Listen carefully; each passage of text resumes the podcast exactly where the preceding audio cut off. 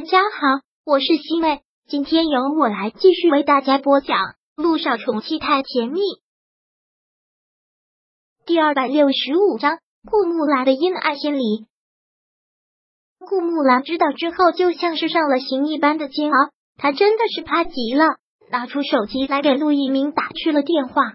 现在国外正好是晚上，陆一鸣刚打算要睡觉，看到是顾木兰的电话，忙接了起来。妈。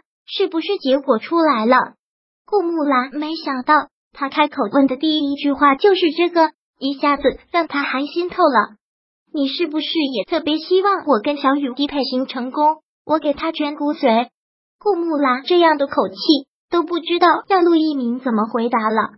好啊，你们个个都这么想，在你心里，你那个侄女也比你这个妈重要的是吧？妈，您这是又怎么了？没有人这么想。小雨滴还那么小，得了这种病，如果能找到合适的骨髓源，那当然是开心的事。那我上了年纪，性命就不宝贵了是吗？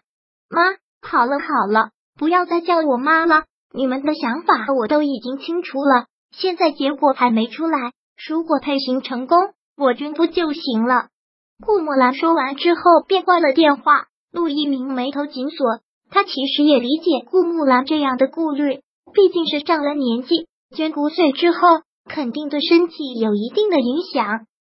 可小雨滴是自己的亲孙女，真的就一点都不顾及孙女的死活吗？顾木兰放下电话之后，就觉得心寒透了。养的两个儿子都是白眼狼，没有一个替他说一句话、替他着想的。越是这样，顾木兰就越是害怕。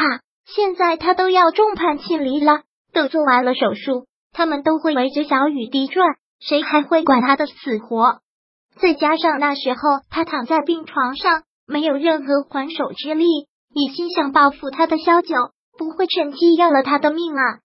本来还指望陆一鸣能帮他心疼他，可这个小儿子也是靠不住。顾木兰想到这里，便坚定了内心的想法：这个骨髓移植手术不能做，他的骨髓不能捐，绝对不能捐。您刚才说什么？当医生听到他这话的时候，觉得很诧异。我说：“那个配型结果能不能改一改？”就说我和小雨滴配型不成功。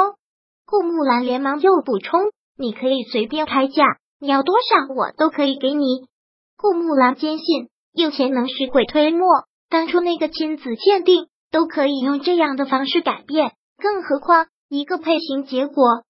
但听到这个医生觉得很荒唐，连忙的解释道。老夫人，是不是要进行捐赠？这完全出于您自己的意愿。就算配型成功了，您不同意捐赠，我们也不可能硬把您拉到手术台上去。顾木兰当然明白这个道理，谁也不能强行把他加到手术台上。但他都已经答应陆亦辰了，如果配型成功他又反悔的话，陆氏集团陆亦辰肯定就不会管了。我知道了，要出于我自愿。但这件事情很复杂，你就不能帮我这个忙吗？这时候，小雨滴已经睡下了，得不到结果，小九怎么都不安心，打算再来医生这里问一次，不想就听到了他们的对话。老夫人，私自改配型报告，这有违我的职业道德，我真的不能这么做。要不然，我们就先告诉陆院长，如果您不愿意，您就跟陆院长说。当在门外听到这句话的时候。小九感觉后脊猛地一凉，他又要玩自己的老花样吗？上次改了亲子鉴定还不够，这次又想改配型报告，就是不能告诉他。顾木兰看医生这么老，不由得恼了。这有什么？又跟你没关系，你只要说我跟他配型不成功，这就行了。你要多少报酬，我都会给你。顾木兰，小九实在是听不下去了，直接推开门闯了进去。看到他突然进来，顾木兰也是一个心虚。医生这时候也挺尴尬，有些不知所措。萧九直接拉着顾木兰从医生的办公室里走了出来，两个人到了一个医院安静的角落。俗话说家丑不可外扬，这种事情也不想让更多人知道。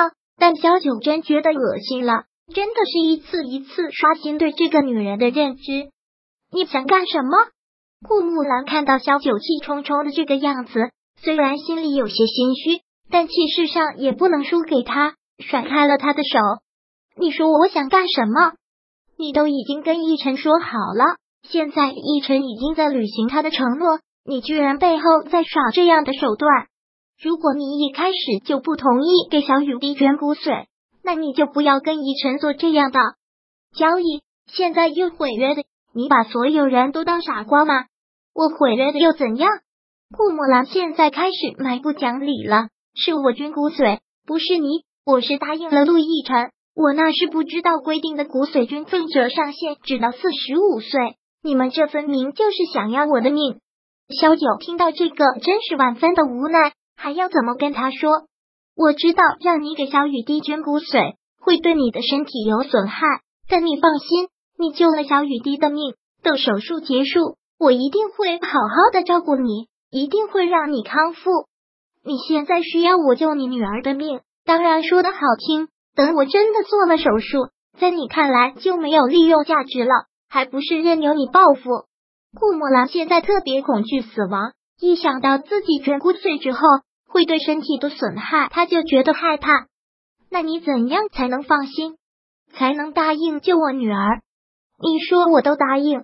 小九这几天着急等待的就是这个结果。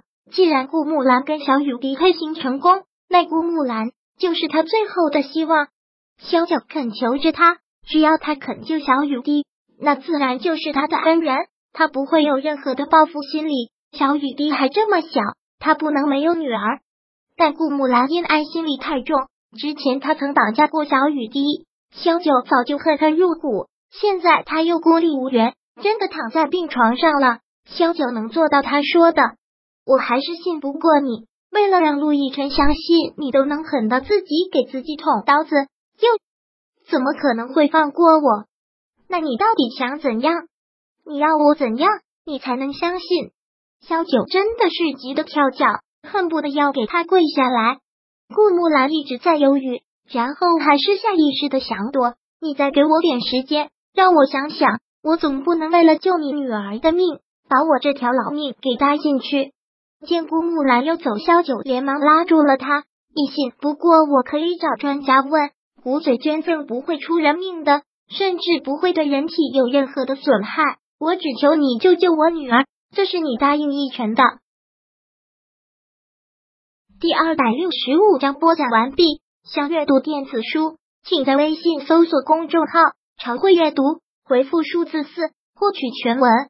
感谢您的收听。